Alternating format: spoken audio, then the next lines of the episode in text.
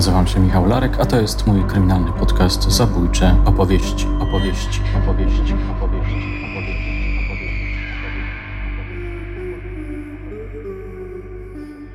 Fish wszedł na górę. W Stanach to jest drugi poziom, a w Polsce to byłby pierwszy poziom, bo parter się liczy ten, czyli wszedł na pierwszy poziom mieszkania, zdjął z siebie całe ubranie, rozwinął swoją paczkę i miał wszystko już przygotowane. I chowając się za oknem, powiedział: Grace, możesz już wejść, czekamy na ciebie. No to Grace, trzymając e, kwiaty, które pozbierała z pola, wchodzi do domu.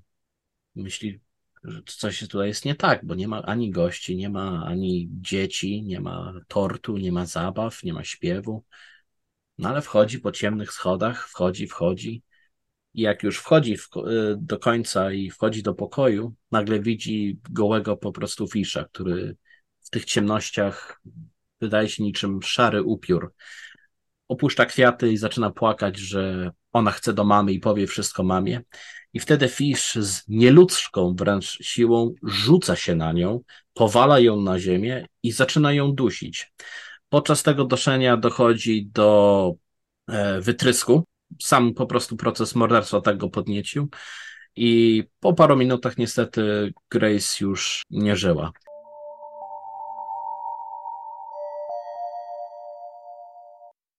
Dzień dobry, dobry wieczór. Witam w siódmym odcinku z serii Rozmowy o seryjniakach. Jest to format, który prowadzę razem z moim serdecznym kolegą, przyjacielem Michałem Bajerem ze Stanów, znawcą amerykańskich i nie tylko seryjnych zabójców. Witam cię serdecznie, Michale. Witam cię również i pozdrawiam wszystkich e, widzów i słuchaczy. Cieszę się, że się spotykamy po raz e, siódmy już. Tak jest. E, zacznę dzisiaj od cytatu bardzo mocnego, tak na zachętę. Jest to cytat, który znalazłem w książce Jarosława Stukana o seksualnych, seryjnych mordercach. I brzmi to tak. Nie było perwersji, której by nie praktykował. Sadomasochizm ukierunkowany na dzieci, zwłaszcza chłopców, odgrywał szczególną rolę w jego seksualizmie. Praktykował wszystkie rodzaje stosunków analnych, aktywnie i pasywnie. Nasączał alkoholem kulki z wełny, wsadzał je do odbytu i podpalał. To samo robił dzieciom. Poznałem długą historię krzywdzenia dzieci, jak sam mówił. Mowa tutaj jest o Frederiku Wertamie, psychiatrze, który, psychiatrze, który, który badał Fisza. Mm, łudził je obietnicą kilku dolarów lub porywał. Pracując w budynkach publicznych miał dostęp do piwnic i pomieszczeń gospodarczych, nakładał kombinezon malarski na nagie ciało, tak by w każdej chwili móc się szybko rozerwać, rozebrać. Przepraszam. Większość jego ofiar wywodziła się z biedoty, preferował, i tutaj może e, zakończę. Mm, Michale, czemu postanowiłeś nagrać ze mną odcinek o tak potwornej, przepotwornej postaci, jaką był Albert Fish. Albert Fish to była chodząca, chodzący kompendium po prostu horrorów. Gdy, wiele lat temu, gdy zacząłem się wzgłębiać tak naprawdę w sprawy przeróżnych e, seryjniaków i morderców, e, natknąłem się właśnie na Fisza i dowiedziałem się bardzo szybko, że jest to postać tak naprawdę z moich okolic, blisko e, Nowego Jorku, miejsca mi znane, gdzie miałem i znajomych albo często jeździłem i z niedowierzaniem po prostu poznawałem tą sprawę coraz bardziej i z każdym nowym faktem, z każdą kolejną strawą, z każdym nowym zdjęciem, z każdym jakimś nowym detalem e, oczy co po, prostu mi się robiły coraz większe. I myślałem, że mnie ktoś mi po prostu robi w balona, że to jest historia wyssana w, e, z palca po prostu, że nie ma, nie, nie może istnieć taka, taki człowiek po prostu, że to jest chodzący e, chodząca jakby, chodzący zbiór potworności i każdy próbuje się prześcignąć w tym y, fakcie, że okej, okay, co jeszcze możemy dodać do tej historii, żeby była jeszcze bardziej przerażająca, jeszcze bardziej odpychająca, jeszcze bardziej um, nietypowa. Tą historię można podsumować bardzo pięknie e, cytatem.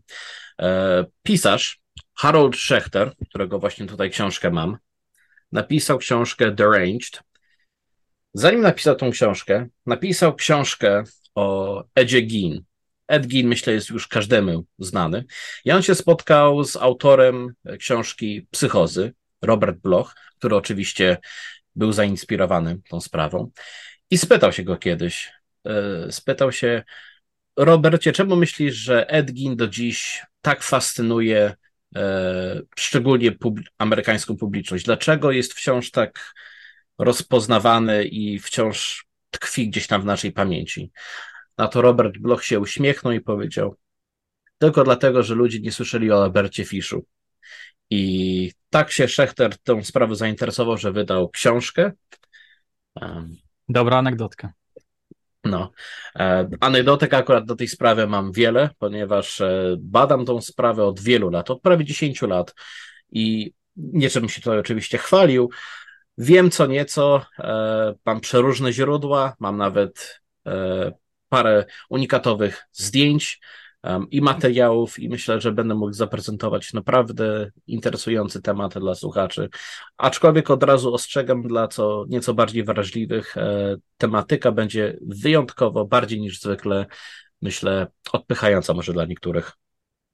W takim razie ostrzegamy i nawiązując do tego, co powiedziałeś, to można by powiedzieć, że w ramach biografii Alberta Fisza e, odbywa się coś w rodzaju wyścigu horrorowych zbrojeń.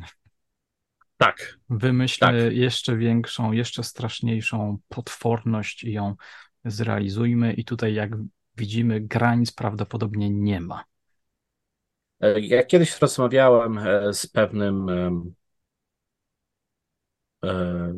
człowiekiem z Niemiec. Niestety nie mogę wyjaśnić, co to za osoba była, ale powiedział, że była po prostu związana z, z, kryminologią i powiedział, że kiedyś miał taką karkotekę przygotowaną przeróżnych zbrodniarzy, morderstw i przy każdym był jakiś taki haczyk, um, gdzie był odnotowany na przykład kwestii sadyzmu, czy pedofilii, czy kanibalizmu. Powiedział, że chyba jeden człowiek, który zaliczył prawie chyba wszystkie 15 punktów był właśnie Albert Fish. I mamy tutaj postać jeszcze mocniejszą niż Peter Kurten, o którym mówiliśmy całkiem niedawno.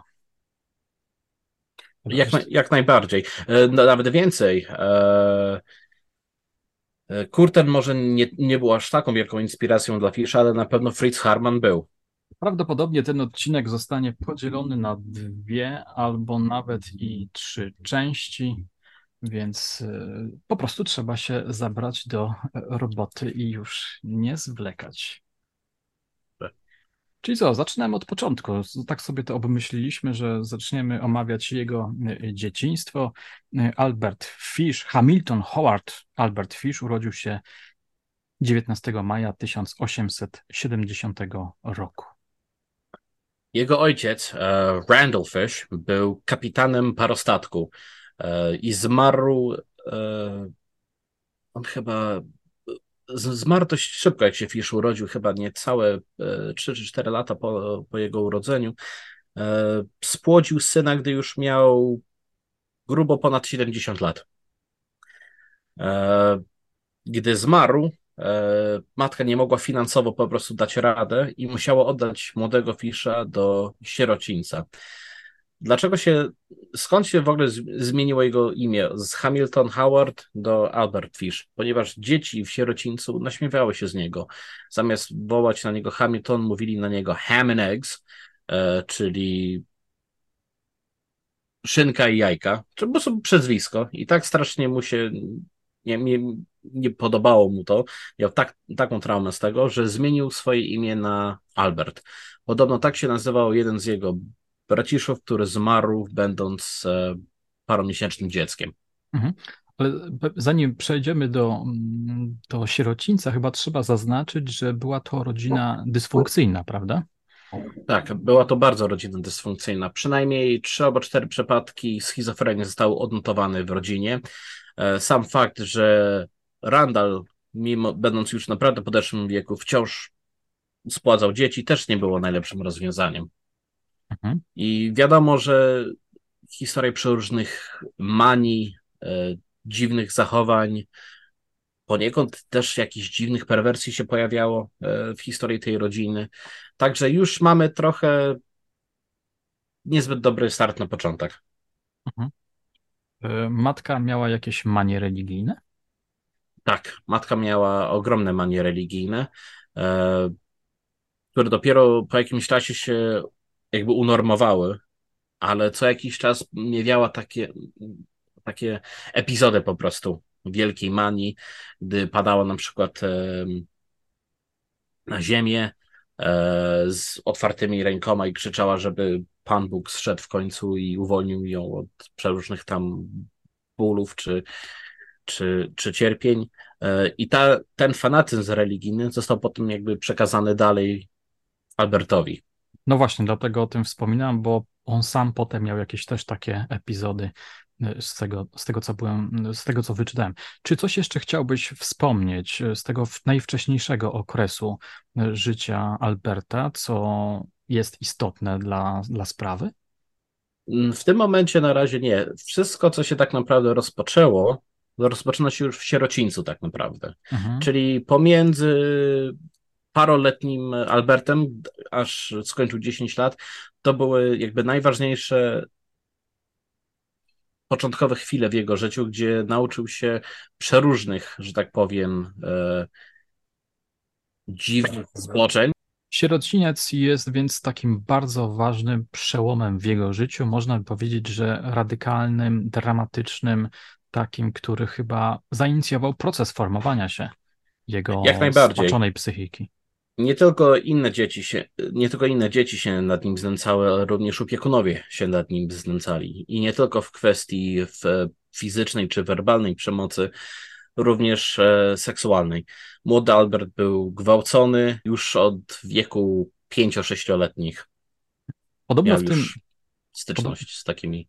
Podobno w tej placówce w ogóle była bardzo surowa e, dyscyplina, chłostano podopiecznych, no i do tego dochodziło molestowanie i także cięższe e, czyny seksualne. Tak, chłosta była e, najpopularniejszą formą kary i Albert po jakimś czasie odkrył, że zamiast bólu zaczęło mu to sprawiać przyjemność. Hmm. I motyw chłostania zostaje z nim tak naprawdę przez całe życie. Jak potem wypisywał przeróżne listy, nie żebym tutaj za bardzo chciał zdradzać potem, to często widać element po prostu bicia, chłostania, um, który się przejawia w tych listach. Czyli już, już od dzieciństwa ta mania powoli zaczyna się rozrastać. Pamiętasz jakieś scenki, momenty, migawki yy, związane z pobytem w sierocińcu? Tak, e, moment, który Fish opisał dość dokładnie, właśnie Frederick Worthamowi, był kiedy z chłopcami poszli na pole i był koń przywiązany e, do, do bramki i oni zamo i on, inni chłopcy zamoczyli ogon konia w, jakimś, w jakiejś łatwopalnej e, substancji. Nie wiadomo, czy to była benzyna, czy jakiś olej. I podpalili ogoń tego konia. I koń oczywiście wpadł w szał, zaczął tam rzucać się. I Fish opisuje, jak z takim spokojem po prostu wydawało mu się, że jakby ten cały świat zanikał i otacza wokół niego sama, otacza go wokół niego sama ciemność i on tego widzi, tego konia z tym płonącym ogonem, który pieni się, zaczyna się rzucać, yy, rozrywa go po prostu i on w tym momencie poczuł albo jakąś bliższość, albo w tym momencie coś się w nim jakby obudziło, że poczuł się, że jakby on jest tym koniem przewiązanym i że w środku coś pali się w nim po prostu, jakiś ogień wewnętrzny i nie może się z tego ucisku wyrwać po prostu. To było, to była przyjemność, czy to był ból? Czy to było to i to właśnie? Czy to, to... to było tak naprawdę to i to. E, motyw przyjemności i bólu często się e, przejawia e, w czynach Fisza i to było coś w rodzaju jakiegoś zewnętrznego po prostu przebudzenia. Odkrycie mhm. swojego może wewnętrzne ja ten płonący koń był taką jakby takim obrazem, który wpłynął na jego wyobraźnię, tak? Na jego ciało, na jego potrzeby, na jego libido. Mm -hmm. Z opisów pobytu Fisza w tym sierocińcu wynika, że to był niezwykle traumatyczny czas, że to właśnie było takie podglebie pod jego różnego rodzaju e, skłonności. Czy mógłbyś jeszcze parę jakichś e, przykładów e, podrzucić tego zła, któremu wyrządzono, którego on doświadczył? Oczywiście, że tak. E, Fish, jak opisywałem wcześniej, był e, molestowany przez innych chłopców, aż w którymś momencie odkrył, że nie musiał być do tego przymuszany. Przeciwnie, zaczął mu to sprawiać radość i on zaczął wtedy młodszych, młodsze dzieci po prostu też nakłaniać e, do tych czynów. Moment, który też się zapisał w jego takiej skażonej autobiografii jest fakt, gdy jak przechadzał się na przykład ulicami, widział, widział często um, stare na przykład obrazy albo na przykład wazony. I często widział wzór e, nagich osób otoczonych przeróżnymi pięknymi kwiatami czy różami. I coś też się w nim wtedy obudziło. I chciał chciał się stać jakby już ekshibicjonistą już od tak młodego wieku. Oczywiście wiedział, że nie mógł, więc po cichu zaczął po prostu kraść przeróżne kwiaty, najczęściej róże z kolcami i on zaczął po prostu się pieścić tymi kolcami. W okolicach oczywiście krocza i odbytu. Nawet uformował tak specjalnie lustro w swoim pokoju, żeby mógł widzieć swoje ciało, jak on jest otoczany tymi e, przeróżnymi kwiatami. Zjadał te kwiaty, dotykał się, no i często po prostu tak się tymi kwiatami masturbował. Mhm. Parę razy użyłeś sformułowania, że Fish opisywał to. Masz na myśli moment przesłuchań, e, proces, czy jeszcze jakaś inna sytuacja, w której on rekonstruował Proc swoje biografię? Proces, rozmowy z psychologiem, listy osobiste. Fish był notorycznym e, grafomanem. Nie mógł się powstrzymać. Przez to też miał potem wiele kłopotów e, prawnych. Często pisał do, e, w klubie na przykład Samotnych Serc w poszukiwaniu miłości i jak, rozpoc- jak zaczął pisać list, to pierwsze dwa, trzy zdania były w miarę normalne. Przedstawił się, kim jest, co chce zrobić i coś go w końcu opętuje w połowie gdzieś tak listu i nie może się powstrzymać. Jego osobiste fetysze i perwersje zaczynają się przejawiać. I jak dochodzimy do końca lista, jak porównamy początek i koniec, mamy w miarę tutaj sympatyczny pan, który się komuś przedstawia, i na koniec mamy po prostu już czy czysty obsceniczny wulgaryzm. E, czyli jakby nie mógł się powstrzymać. Grafomaństwo go tak opytywało i Fish jest pod tym względem na tyle nietypowym, że wiele z jego listów zostało właśnie potem skolekcjonowano w tej książce. Albert Fish in his own words, czyli Albert Fish w jego własnych słowach. I mamy do czynienia z przestępcą, który w sumie był yy, narratorem. Tak. Producentem wielu treści, wielu opowieści na, i to na, w różnych mediach, że tak powiem. Tak. E, Fish tak naprawdę nie mógł się powstrzymywać i uwielbiał opisywać przeróżne fantazje lub e, rzeczy, które go strasznie podniecały i zostawił wiele po prostu dokumentów które możemy przeczytać. Nie jest to wyjątkowo sympatyczna lektura, ale jak najbardziej jest dostępna. Może jeszcze do tego wrócimy, żeby tak spuentować ten, ten czas w, w sierocińcu. Ja tutaj zerknę sobie do książki Stukana, żeby podkreślić ten mechanizm przekształcania się tego, co jest bolesne, straszne, przynoszące cierpienie w to, co jest źródłem e, przyjemności. Albert znajdował się w podobnej sytuacji, był zakładnikiem, był stale zagrożony, niepewny swojego losu i skłonny do jego uniknięcia, lecz przy tym bezsilny. Niejako więc poddał się, a w jego psychice źródło zagrożenia transformowało w źródło przyjemności, co w moim rozumieniu, pisze Stukan, oznacza fakt, iż cierpienie psychiczne było znacznie trudniejsze do zniesienia niż e, fizyczne. I tutaj jeszcze taki jeden e, cytat. Stał, stają się one integralną obroną osobowości, gdyż ich rola nie polega jedynie na tym, by bronić psychikę w sytuacji doznawanej krzywdy, ale bronić ją również przed, przed wspomnieniami. Tak, jak najbardziej się mogę z, z tym opisem zgodzić. E, w 100%. E, Fish po prostu będąc w takiej e, nie, bardzo niezręcznej sytuacji, otoczony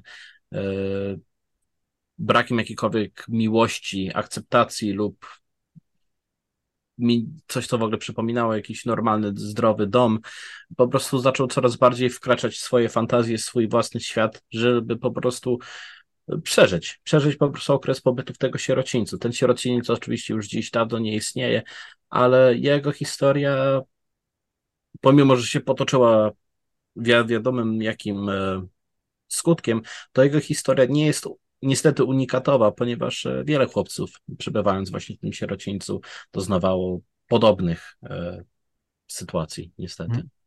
I biografia Fisza jest takim bardzo radykalnym, bardzo sugestywnym, plastycznym przykładem pokazującym, w jaki sposób rodzi się mechanizm e, sadystyczno-masochistyczny w człowieku. Jak najbardziej. W którymś momencie ból i rozkosz e, łączy się po prostu w jedno. Mhm. Są nierozerwalnymi żywiołami. Mhm. Okej. Okay. I w pewnym momencie następuje przełom, no, kiedy Albert ma mniej więcej 10 lat i jego mama pod względem finansowym nabiera nieco oddechu, jest jej trochę lepiej, w związku z tym zabiera Alberta z sierocińca i Albert mieszka z nią w domu. Czy to się zgadza? To się zgadza. Finan sytuacja finansowa się poprawiła i była w stanie wziąć go po prostu z powrotem. Czyli w tym momencie Albert ma trochę no, mieszane uczucie, bo przedtem został oddany jak niechciane dziecko do sierocińca i jest wiele lat w takiej monstrualnej poczekalni, aż mama się któregoś dnia zjawia i mówi: Okej, okay, dobra, możesz wrócić, jest wszystko git. Ale czy on e... wiedział, wejdę ci w słowo, przepraszam, ale czy on hmm? wiedział, że jest szansa, że on wróci do domu? Nie. Nie. Przynajmniej z tego, co opisywał, nie było mu znane, że on kiedykolwiek wróci. Myślał, że to już jest e, na zawsze tak naprawdę. Mhm. Więc to było też taka tym, tym mocniejsza niespodzianka w takim razie. Tym mocniejsza niespodzianka w tym, że e, rodzina Fisza była dość szeroka. Jeżeli zbadamy drzewo genealogiczne Fisza, to sam, sama jego rodzina miała poniekąd jakieś wpływy w Nowym Jorku. Jego jakiś dalszy kuzyn był nawet senatorem potem w Stanach Zjednoczonych. Czyli Fish miał naprawdę ogromną rodzinę. Dlaczego nikt nie mógł po prostu przyjąć go do domu? Tego do końca nie wiemy. Niestety nigdy się też nie dowiemy. E, więc wiemy po prostu, że któregoś dnia mama się ponownie zjawia i go przyjmuje z powrotem. W wieku 12 lat Albert zaprzyjaźnia się ze starszym chłopcem, który konsumował kał i mocz. Tak. E, mało apetyczny temat, ale już w tym młodym wieku Albert zaczyna przejawiać ogromną fascynację właśnie kałem i moczem, spożywaniem e, lub przymus, przymuszanie innych, żeby również spożywali I mniej więcej w tym młodym też wieku rozpoczyna działalność jako e, prostytutka męska. Tutaj jeszcze zacytuję takie zdanko Stukana. Wydaje mi się, że brzmi dość ryzykownie. Ten chłopiec miał wprowadzić Alberta w świat nowych smaków. E, tak, tak. No, no, no, myślę, że trudniej trochę opisać ładniej tą, e, tą, tą sytuację, ale tak, już wtedy Fish e, zaczął objawiać ogromną fascynację kałem lub, e, lub też masłem orzechowym, jak mawiał czasami w, w listach. Wspomniałeś o tym, że zaczął działać jako prostytutka. Ja tutaj też widzę informacje o tym, że odwiedzał łaźnie, gdzie podglądał chłopców, tak, często chodził do publicznych łaźni i podglądał e, chłopców. Publiczne łaźnie, szczególnie w Nowym Jorku, były wtedy bardzo popularne, dziś już prawie tak naprawdę nie istnieją, ale wtedy za naprawdę jakąś śmieszną sumę albo za darmo można było pójść i się po prostu wykąpać. E, I on często właśnie chodził do tych łaźni i podglądał. Łaźnie też się pojawiają w biografii Damera, prawda? Mm -hmm. Takie ważne miejsce jego. The, the public bathhouses. The public bathhouses. Mm -hmm.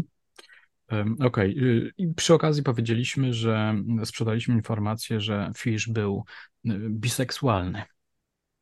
E, tak, Fish był biseksualny, miał ciągoty również do kobiet, e, jak i do mężczyzn. E, co ciekawsze, wiele jego późniejszych zbrodni było jednak raczej skoncentrowane na chłopcach. Jednak sprawa, z której zasłynął najbardziej, przytrafiła się tak naprawdę dziewczynce. No ale do tej sprawy dojdziemy, bo to był też. Nie, nie, to była to bardzo nietypowa sprawa. Do, do, wszystko jest złożone w pewną całość.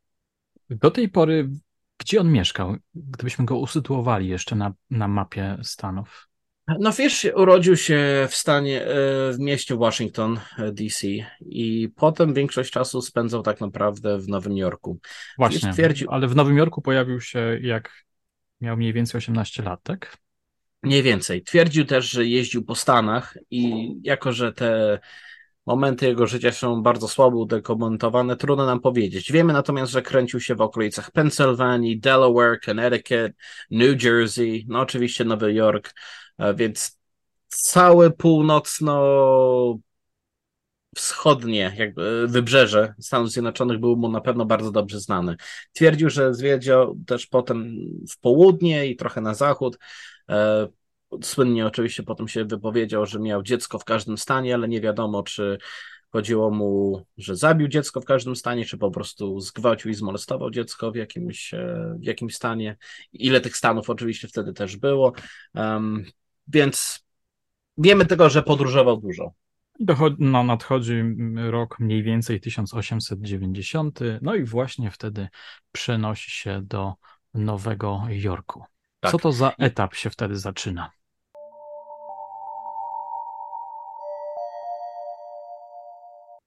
Początki jego kariery, tak naprawdę poważnej kryminalnej. Zaczął defraudować e, czeki, zaczął kraść drobne sumy, podrabiać e, podpisy e, i za to został złapany parę razy i wysłany do więzienia już w młodym wieku.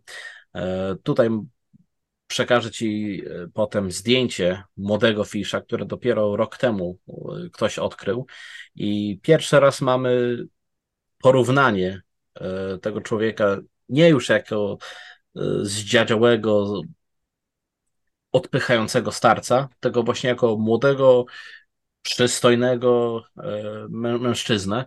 I już w tym wieku e, rozpoczęły się problemy z prawem. Również i w tym wieku był wysłany parę razy do psychiatryka. Aha. Dlaczego? Um, odkryto bardzo szybko, że Fish przejawiał przedziwne manie i za każdym razem, gdy był wysyłany do psychiatryka, e, na przykład odkrywali, że na przykład w celi zaczął e, swój własny kał jeść, albo spożywać własny mocz, albo e, zaczął ciąć po prostu e, swoje ramię, najczęściej jakimś ostrym narzędziem. W więzieniu było. W więzieniu. W więzieniu. To został wysłany do psychiatryka, był badany przez okres dwu do trzech miesięczny i potem został od razu wypuszczany, twierdząc, skuteczna, że skuteczność e, terapii zadziałała, e, pacjent jest uzdrowiony i może wrócić do normalnego e, funkcjonowania w społeczeństwie. Oczywiście za jakiś czas znowu lądował w tych miejscach i po jakiś czas znowu wychodził. Oczywiście psychiat szpitale psychiatryczne były tak przepełnione po prostu, że zamiast drzwi powinny były być po prostu takie drzwi obrotowe, że każdy wchodził i każdy wychodził, bo i tyle tego było, że nie było w stanie, nikt nie był w stanie po prostu naliczyć, ile pacjentów jest tak naprawdę. Ośrodki, które miały przyjąć nie więcej niż tysiąc osób, przyjmowały 3, 4, 5 tysięcy, czyli... W 1898 roku ożenił się za namową tak. matki. Tak, za namową e, matki e, doszło do pierwszego z trzech małżeństw. E, następujące dwa małżeństwa trwały błyskawicznie krótko i zakończyły się fiaskiem. Pierwsze małżeństwo było to jakby jego najbardziej unormowane, ustatkowane. Stabilne takie. Mhm. Stabilne. E, kochał bardzo swoje dzieci. E, miał ich szóstkę? Miał ich szóstkę. E, najstarsza córka zmarła w 2005 roku, jeśli dobrze pamiętam. I dzieci, za wyjątkiem najstarszego, Alberta Juniora, e, strasznie kochały swojego ojca. Kiedyś raz e, Fish widział, że któryś z nich e, coś tam dręczyło psa i podszedł i pomachał palcem i powiedział, ale dzieci, nie wolno tak znęcać się nad e, zwierzętami. Trzeba kochać zwierzęta, zwierzęta są nam przyjazne. Trzeba być dobrym człowiekiem wobec zwierząt. Jak porówna człowiek na przykład te wypowiedzi z jego późniejszymi zbrodniami morderstw, morder, morderstwami, to mamy obraz no, kompletnie e, inny niż który nam się poniekąd wydawał, nie? No, pojawia się dysonans, ale to jest bardzo ciekawe i też pokazuje, że mordercy nie są tylko i wyłącznie mordercami, bo mogą być na przykład dobrymi, dobrymi rodzicami. Dobrymi Był wręcz rodzicami. znakomitym e, rodzicem i to jest właśnie, właśnie no, tyle nietypowe, ponieważ e, nie mówisz, że w każdym przypadku, ale w wielu przypadkach, jak patrzymy na przeróżnych seryjniaków, e, ofiary przemocy albo gwałtu w dzieciństwie często potem, jeżeli zakładają rodziny, e, dalej jakby kontynuują krzywdy, które były im doznane. W przypadku Wisza nigdy, nawet ani razu nie uderzył żadnych swoich dzieci. Nie dotknął swoich dzieci. Nie, nie dotknął swoich dzieci. Był wręcz wzorowym dla nich ojcem. Gdy doszło potem do niezręcznej sytuacji domowej, żona znalazła sobie kochanka i po jakimś czasie uciekła po prostu z kochankiem, zabierając wszystko z domu, nawet, e, nawet meble. Fisz postradał prawie zmysły, ale zamiast rzucić się w rozpaczy, zaczął pracować coraz częściej i coraz mocniej, ponieważ chciał pomóc całej swojej rodzinie, bo żona po prostu wstała, poszła sobie i zostawiła całą szóstkę na jego głowie.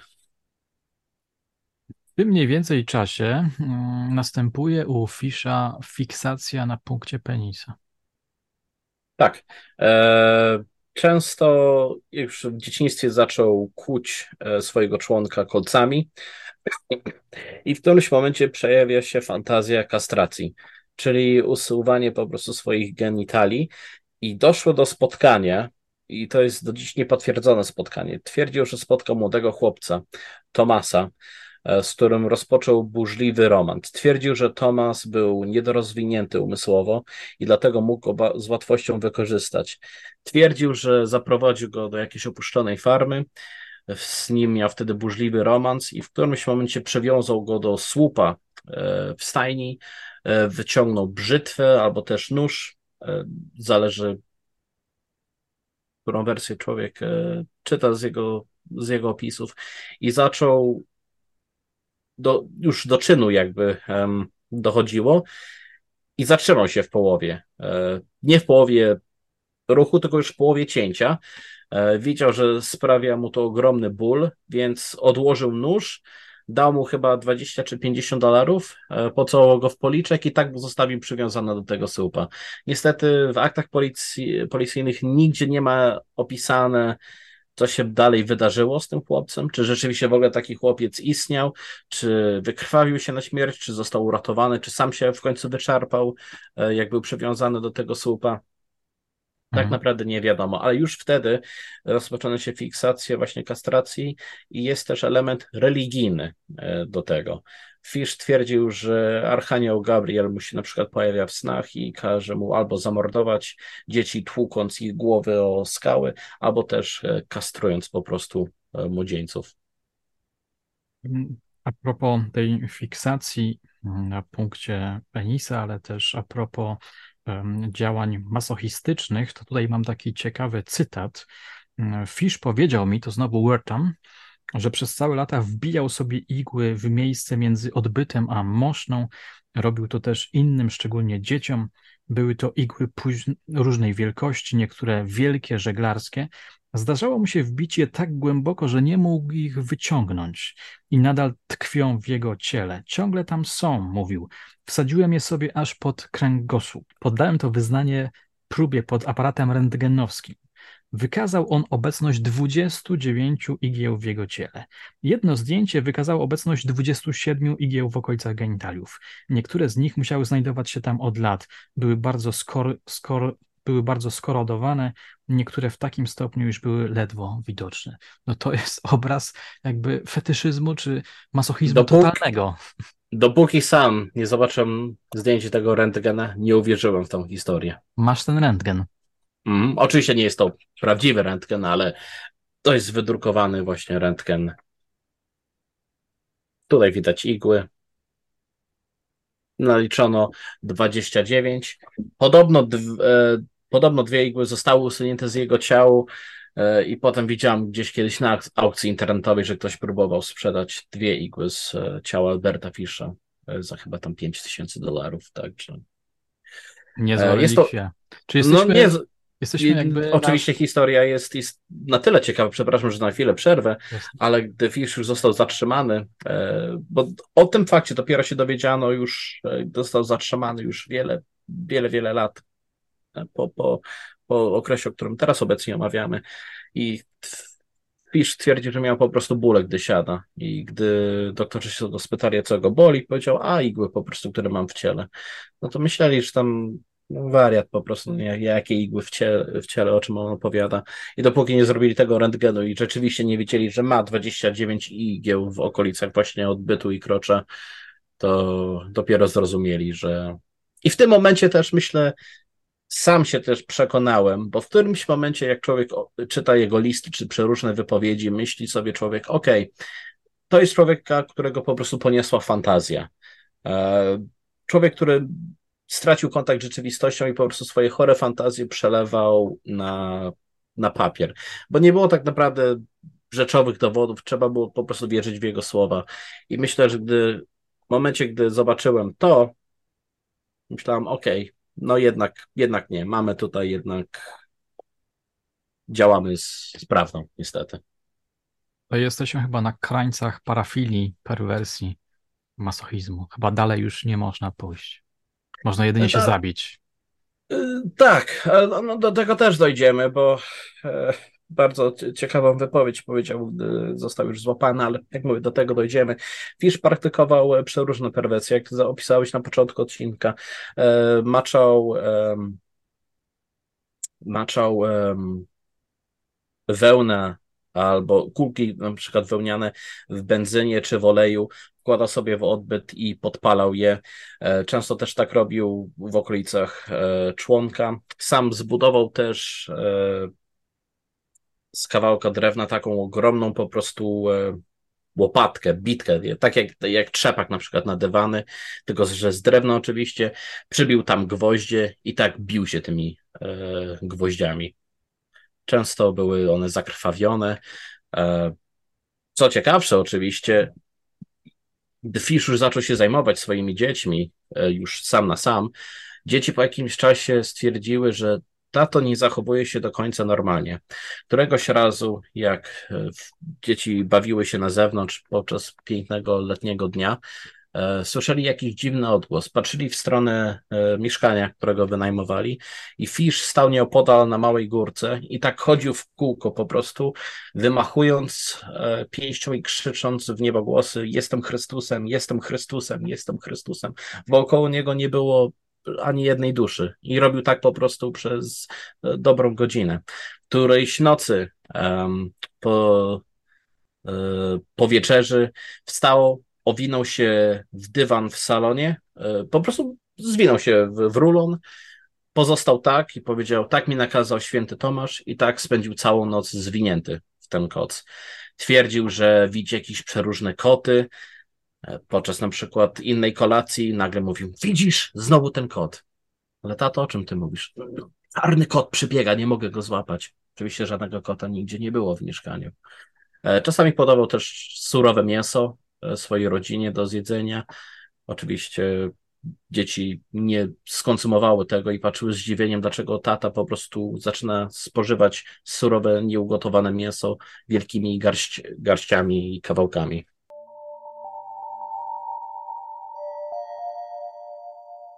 Mam taki opis. Też jeszcze korzystam ze Stukana. Później odciąłem mu głowę, stopy, ramiona, dłonie oraz nogi poniżej kolan. Części te włożyłem do przygotowywanych worków i obciążyłem kamieniami. Wrzuciłem je do mętnej wody w zbiornikach znajdujących się na drodze do North Beach. Woda tam ma głębokość 3-4 stóp, zatonęły w kilka chwil.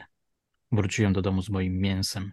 Miałem przednią część jego ciała, którą lubiłem najbardziej, jego małego ptaszka, jąderka, śliczny, mały, tłusty tyłe, tyłeczek zdecydowałem się upiec w piekarniku. Opisałeś w tym momencie morderstwo Billy Gaffneya, które dokonał w 27 albo 27, 27 albo 26 roku.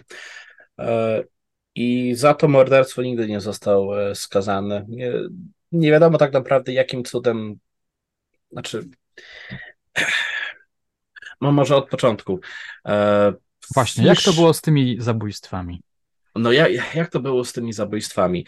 Nie wiadomo tak naprawdę, kiedy rozpoczęło się e, morderstwo, morderstwo, kiedy rozpoczęło się morderstwo Fisza. Oficjalnie Fish został skazany, uwaga, za tylko jedno zabójstwo. Nieoficjalnie jest głównym, przyznał się do dwóch dodatkowych, będąc w więzieniu. Nieoficjalnie dołożono mu jeszcze sześć, w tym e, młodą e, Żydówkę Jetę Abramowic, która mieszkała nieopodal jego mieszkania e, w Nowym Jorku, a jeszcze dalej nieoficjalnie, czyli są jakby warstwy. Jest oficjalna warstwa, do czego się przyznał, nieoficjalna, jeszcze głębiej, do 15-16 zabójstw. Niektórzy twierdzą, że mogło być ich aż 30. Pierwsze morderstwo, które jest nam oczywiście znane, do którego się przyznał Fish, był dziewięcioletni e, Francis McDonald e, z 1924 roku, jeśli dobrze pamiętam. Został zabrany e, z okolic swojego domu i został odnaleziony bardzo dość szybko, nieopodal lasku, gdzie mieszkał. Został zabity, a potem uduszony. Jego ciało zostało odnalezione na gałęzi, zostało powieszone, powieszone własnymi szelkami i zewnętrzna część jego lewej nogi była prawie zeskrobana do samej kości. Czyli nie, nie środek lewej nogi, tylko y, zewnętrzna strona. Mhm, okay. Um, aż, aż do samej kości. Fish twierdził, że chciał wykastrować i zabrać jeszcze, jeszcze więcej mięsa od tego dzieciaka, ale niestety y, twierdził, że ktoś mu przeszkodził i usłyszał jakieś kroki, więc musiał się szybko zwijać. Um, Czyli był kanibalem, matka, tego jeszcze nie powiedzieliśmy. Był, był kanibalem, no to, to jest myślę największy element tutaj się wkracza. W tym momencie już tak naprawdę Fish odkrywa fascynację mięsem. E, zaczął zbierać klipy na przykład e, Fritza Harmana, który zmordował młodych chłopców i podobno sprzedawał potem mięso z tych chłopców na czarnym rynku. To jak został, jak Fitch został zaaresztowany, odkryto u niego taki e, pamiętnik, gdzie zbierał po prostu przeróżne fragmenty z gazet o sprawie Harmana, o. czy przeróżnych historiach kanibalizmu z odrębnych części świata. Czyli w pewnym e... sensie cytował cudzą zbrodnię, cudze zbrodnie. Tak, tak. I wiemy, że na pewno fascynował się sprawą Harmana. Po tym, jak pisał w wielu listach, e, fascynowały go podróże do Chin, gdzie podobno była wielka głodówka i dzieci były też konsumowane, żeby przetrwać e, straszliwy głód, który dotknął wiele właśnie wiosek w Chin. Czyli motyw po prostu konsumpcji, e, zjadania drugiego człowieka strasznie go fascynował. Twierdził, że w tym momencie nie, nie tylko sam smak, ale sam jakby motyw e, religijny, że przyjmuje jakby część tej osoby, część jej duszy, część jej wspomnień i ona jest teraz w nim po prostu. W przypadku Fisza myślę mamy do czynienia może rzeczywiście z manią religijną, ale też człowiekiem, który chce zaspokoić um, swoje po prostu perwersyjne apetyty. I jak opisałeś właśnie, czy cytując książki, w książce drugie morderstwo czteroletniego chłopca Billy'ego Gaffniego, um, gdy Billy zniknął e, tego dnia, właśnie zabrany spod jego mieszkania, e, chłopiec, który bawił się z Billym, powiedział: e, The Boogeyman got him, czyli Boogeyman to jest coś w rodzaju potwora, którego się straszy dzieci tutaj w Stanach Zjednoczonych, że wyjdzie i po prostu cię złapie w nocy i wsadzi do worka. No i rzeczywiście tak było w przypadku Billiego. Um, czy rzeczywiście dokona tych przeróżnych okrucieństw? Um, nie wiadomo i dziś raczej nigdy się nie dowiemy, ponieważ szczątki Billiego, jeśli istnieją, są dosłownie pod e, LaGuardia Airport, czyli nikt nie będzie przekopywał teraz e, lotniska, żeby odnaleźć gdzieś tam szczątki, które mogły tam Rozumiem, okej. Okay. Zalegnąć. E, natomiast w pełnym detalu opisał e, tą sprawę. E, I jest ona na tyle niesmaczna, że wiadomo, że został przyłapany Dopiero po latach, gdy już doszło do jego procesu, człowiek, który operował tramwajem, zgłosił się wtedy na policję i powiedział: Proszę Państwa, ja pamiętam sprawę sprzed paru lat, ja pamiętam tego chłopca i pamiętam dokładnie tego człowieka. Siedział płaczący czterolatek, który krzyczał, że chce do mamy, i obok niego siedział taki starszy pan. Myślałem, że to jest po prostu jego dziadek i próbował go uspokoić, ale cały czas też patrzył się na niego dziwnie, że to, było coś takiego dziwnego w tej sytuacji, ale wiadomo, jak to w Nowym Jorku często widywano takie spektakle i tyle, jest taki tłum po prostu ludzi, że nikt nie zwraca za bardzo na to uwagi i to się gdzieś tam przemija po prostu e, w tle. Więc Billy niestety zakończył żywot w bardzo straszliwy sposób, gdy już doszło wiele lat potem do procesu i Fish przyznał się do tej, um, do tej zbrodni, matka Billiego odwiedziła Fisha w więzieniu i bardzo spokojnie spotkała się z nim i siedziała z nim sam na sam w jednym pokoju przez godzinę i się cały czas dopytywała: Powiedz mi tylko, czy zabiłeś mojego syna. Tylko chcę to od ciebie usłyszeć, nic, nic, nic więcej. I Fish nawet nie mógł spojrzeć jej w twarz, i w którymś momencie zaczął szlochać, zaczął po prostu płakać i poprosił, żeby została zabrana. Nigdy oficjalnie jej się nie przyznał, także Aha, okay. niektórzy twierdzą, że niby nie doszło. Potem ona przez lata twierdziła, że nie wierzy, że ten człowiek zabił mojego dziecko, ale myślę, że po prostu w którymś momencie, może Fisza rzeczywiście ruszyło jakieś sumienie, że musiał skonfrontować się z faktem um, i widzieć, jak zrozpaczona matka po prostu chce wiedzieć, co się stało z jej czteroletnim e, chłopcem. Jednak Fish opisał na tyle specyficznie tą sprawę, że prawdopodobnie w 99% jesteśmy pewni, że zabił Billiego. Chciałem Cię zapytać, czy Fish, jako ktoś, kto, jak sam powiedziałeś, lubił opowiadać o swoich zbrodniach, miał jeszcze jakieś manie religijne czy pseudo-religijne, więc pomyślałem sobie, że może jakoś uzasadniał na przykład akty zabójstwa, czy akty kanibalizmu, czy jakieś inne swoje e, perwersje w taki bardziej intelektualny e, sposób, ale jak rozumiem, nie, nie tak nie było. Nie, nie. E, oprócz, gdy twierdził, że czasami objawił mu się jakiś święty, święty Tomasz, czy święty Jakub, czy nawet sam Pan Bóg, nawoływał go po prostu do dokonania tych zbrodni i wtedy ogarniało go taka taka potrzeba, taka żądza, taka mania i musiał po prostu wziąć i dokonać e, tych straszliwych czynów.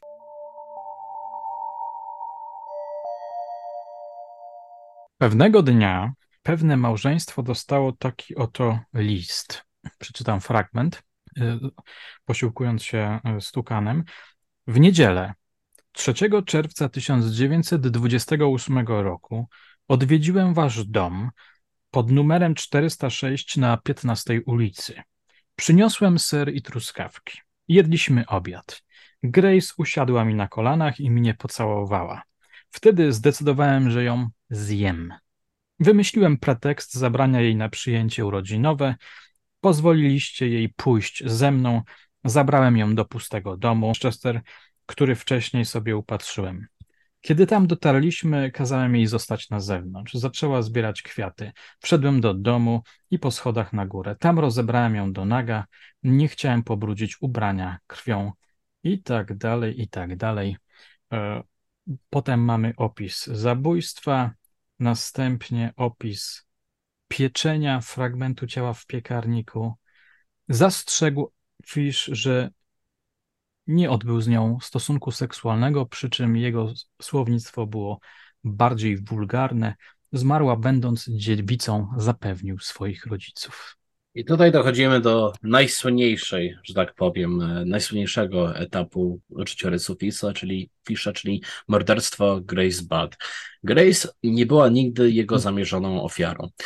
Fish um, często odpowiadał na przykład na przeróżne ogłoszenia w gazecie, że poszukiwany jest młody, y, przystojny, y, młody chłopak do pracy na przykład na farmie gdzieś tam i odnalazł właśnie takiego chłopca e, z rodziny Badów. Um, Thomas chyba też, jeśli się dobrze, e, jeśli dobrze pamiętam, się tak właśnie nazywał ten chłopak. E, I on powiedział, że bardzo chętnie by zgłosił się do Fisza do pracy. Fish się przedstawił jako Frank Howard. Twierdził, że jest zamożnym farmerem gdzieś tam w stanie Nowym Jorku i że potrzebuje parę po prostu młodych rąk e, do pracy. No, gdy Fish odwiedził e, rodzinę Badów, mieszkali e, w prawie samym centrum Nowego Jorku. Byłem w tym miejscu na dodatek, nic tam nie istnieje z mieszkań dzisiaj, jest tam teraz podziemny garaż parkingowy. Gdy odwiedził tą rodzinę, był lekko zszokowany, ponieważ spodziewał się 12-13-letniego chłopca, a tutaj był chłopiec mający prawie 18 lat, silny, dobrze zbudowany, a Fish już wtedy miał grubo ponad 50. Patrzył na tego chłopca i myśli, okej, okay, okej, okay, no, no, no dobrze, poradzę sobie z nim. Jego myśli oczywiście. Potem chłopak powiedział, że mam jeszcze e, mam jeszcze kolegę, do, y, który chciałby również y, u Pana pracować. Y, mogę za niego ręczyć, jest naprawdę super, na pewno Panu pomożemy w, w przeróżnych pracach. No i Fish powiedział, świetnie, okej, okay, dobrze, przyprowadź go też. I Fish w tym momencie myśli sobie, kurczę, nie, nie, nie dam rady, nie dam, rada, nie dam rady z dwoma silnymi chłopami, powalą mnie na ziemię i tyle się skończy. I już miał zrezygnować. Już w głowie wymyślał plan, że po prostu odejdzie i napisze list, podając jakikolwiek powód, że ich nie zatrudnia, bo się rozmyślił, albo jest chory, albo nie ma czasu. I w tym momencie do pokoju weszła dziesięcioletnia Grace Budd. I Fish dostał objawienia.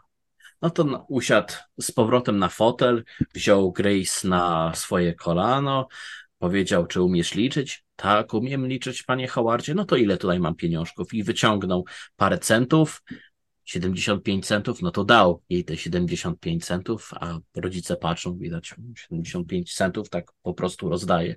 Oczywiście w tamtych czasach. No i wtedy wyciąga, a grubsze banknoty umiesz liczyć? Tak, oczywiście i doliczyła się tam 70, tam 6 czy 78 dolarów. Oczywiście to nie są kwoty, które teraz może robią na nas wrażenie, ale proszę pamiętać, że rodzina Badow była naprawdę, naprawdę uboga. Um, mieszkali... To był 1020, 1928 rok. To 1928 rok, czyli e, naprawdę nie najlepszy okres w ekonomii, jeśli chodzi o, o Stany Zjednoczone. Delikatnie um, mówiąc. Delikatnie mówiąc, e, absolutna biedota. Mieszkali w takim podziemnym mieszkaniu. Um, w basemencie tak naprawdę, w, w podziemiach można powiedzieć, że pod, po, pod poziomem ulicznym po prostu to był jeden wielki pokój z małą tam kuchnią i wszyscy musieli się tam jakoś e, zmieścić. Także człowiek, który nagle pojawił się i zaczął oferować e, e, i zaczął oferować przeróżne bogactwa i zapewni tutaj pieniądze, no to z nieba im po prostu spadł.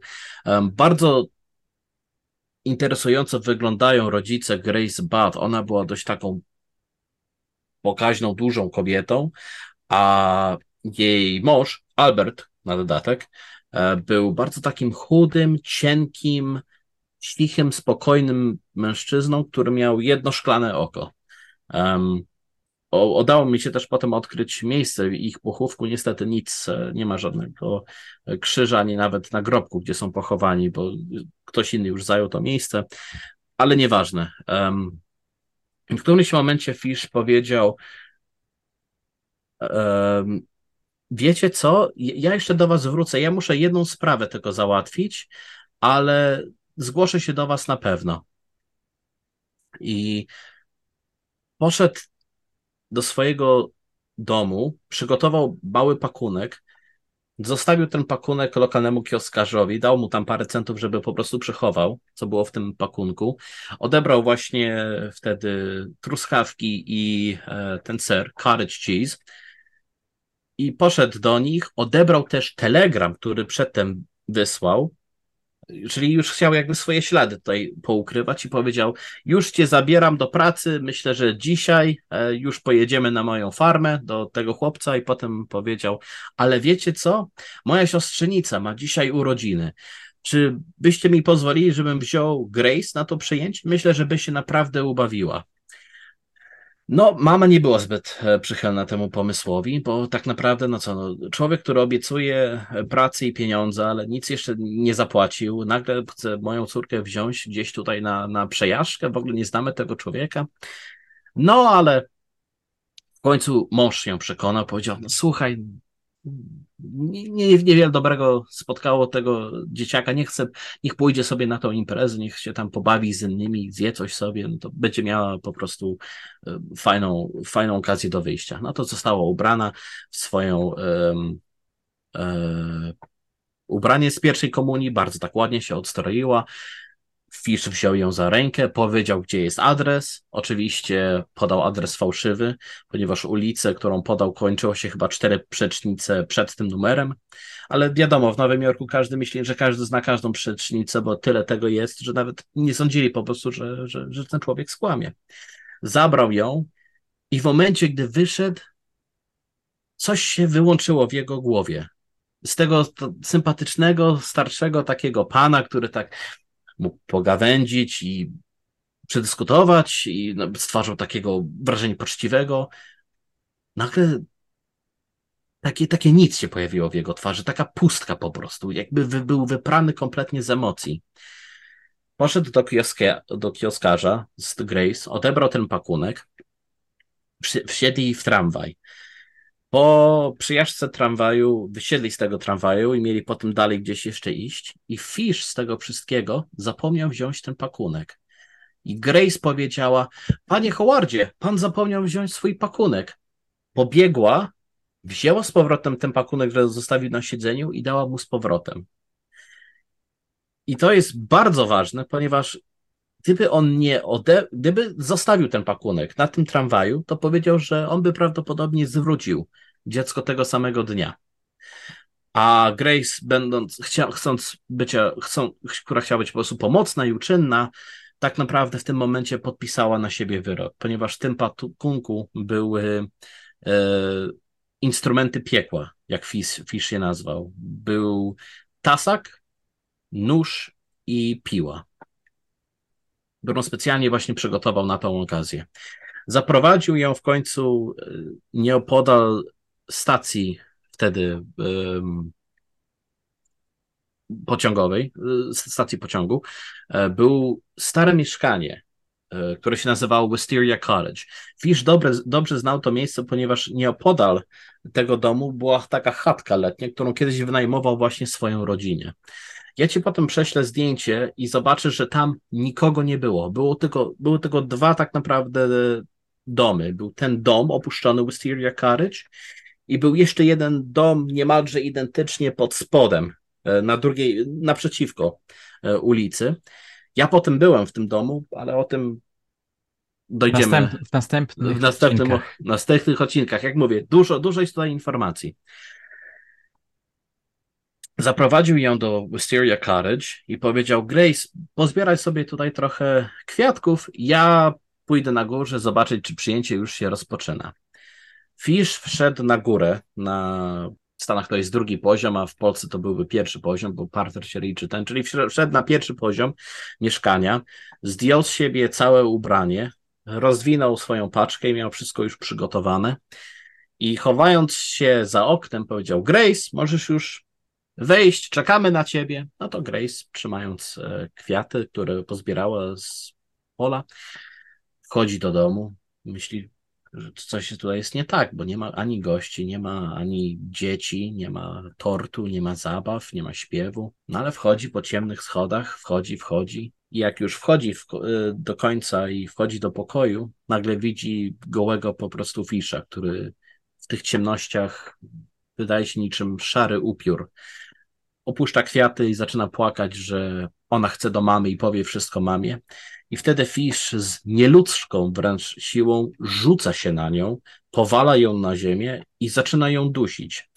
Podczas tego doszenia dochodzi do e, wytrysku. Sam po prostu proces morderstwa tak go podniecił.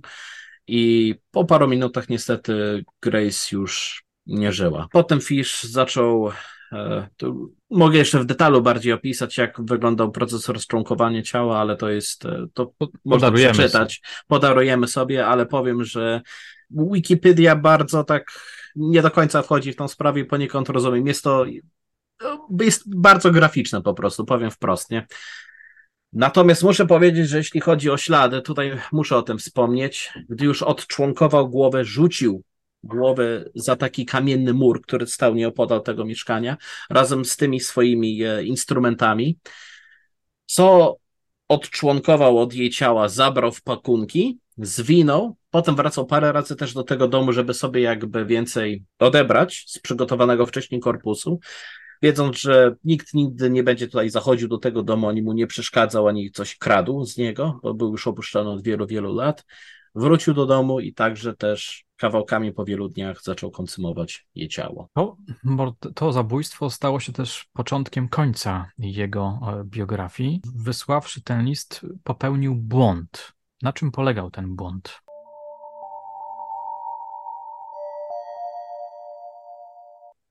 Zanim dojdziemy do listu, trzeba pamiętać, że pomiędzy dokonaniem zbrodni a wysłaniem tego listu minęło 6 lat. W 20, 1928 została dokonana zbrodnia, dopiero w 1934 został za nią schwytany.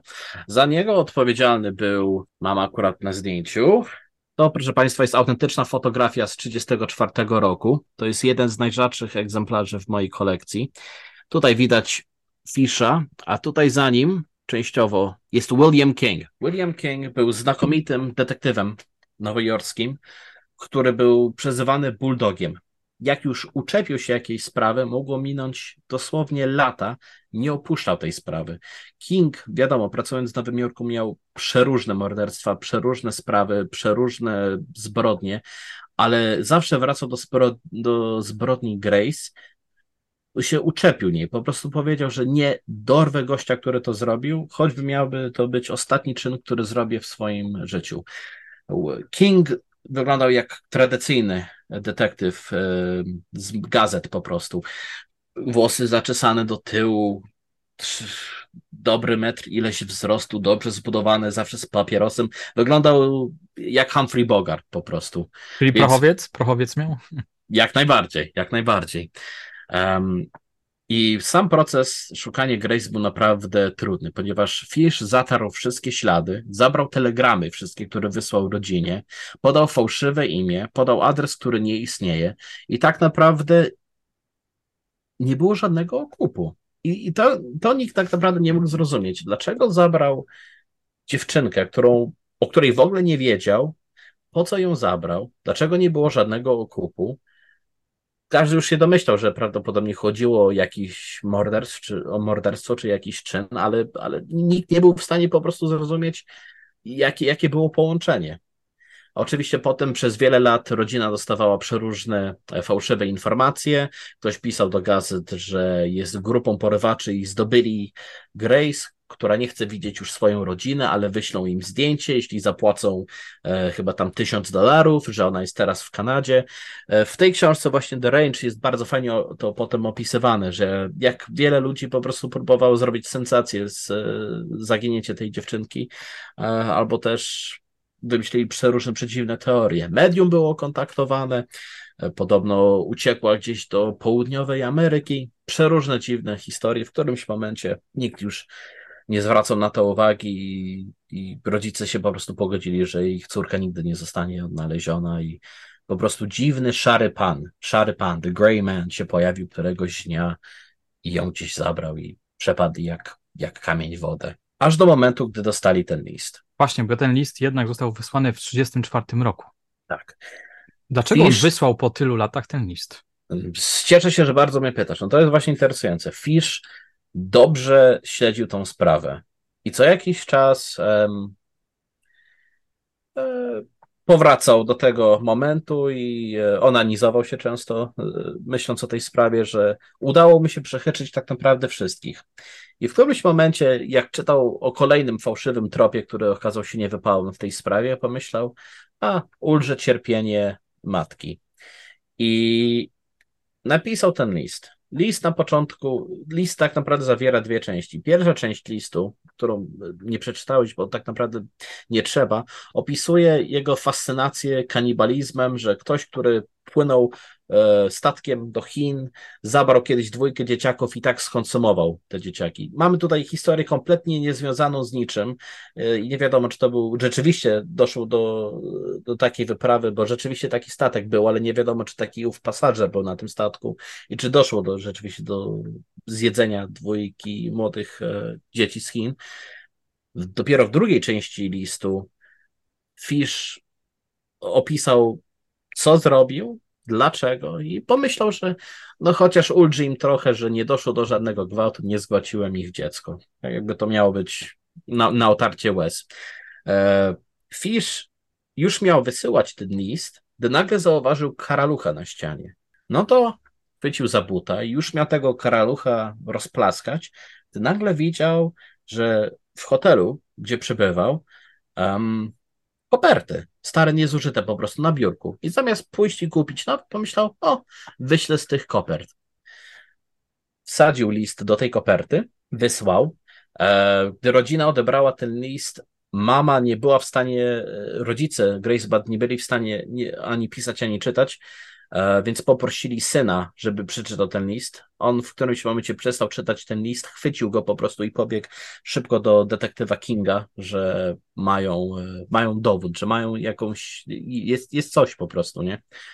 Um, I nie poprzez list, nie poprzez pismo, tylko właśnie poprzez tą kopertę, której Fish by prawdopodobnie w ogóle nie zauważył, gdyby nie fakt, że nie podszedł splaskać tutaj karalucha na ścianie, został złapany dowiedzieli się skąd został ten list wysłany, że osoba, która tutaj mieszkała, przeprowadziła się do innego mieszkania, poszli do tego mieszkania, w salonie czekali na Fisza, w recepcji po prostu tego, tego budynku.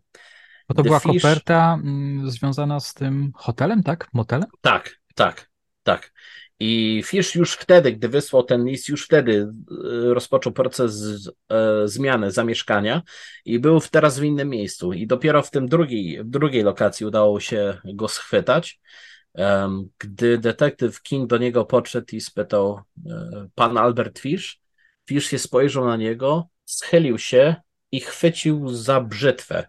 Nie wiadomo, czy chciał jego zaatakować, czy sobie na przykład podciąć żyły, ale jednym ruchem King chwycił go po prostu, wykręcił mu e, rękę i powiedział coś nad e, zdanie, które czekał chyba 6 lat, ponad 6 lat, żeby mu wypowiedzieć. Powiedział mu I finally have you, czyli w końcu cię dopadłem, nie? Był, był, był wręcz uradowany, że w końcu udało mu się schwytać gościa, który tą sprawę dokonał. I tutaj kończymy dzisiejszy odcinek. Uch, tutaj kończymy. Dopiero to jest, że tak powiem, wierzch góry rodowej. Jest jeszcze o wiele więcej do opowiedzenia. Także zobaczymy, czy nam się to ułoży w jednym odcinku kolejnym, czy w dwóch e, kolejnych, czy to będzie trylogia. A dzisiaj, Michale, w takim razie bardzo Ci dziękuję. Dziękuję i pozdrawiam.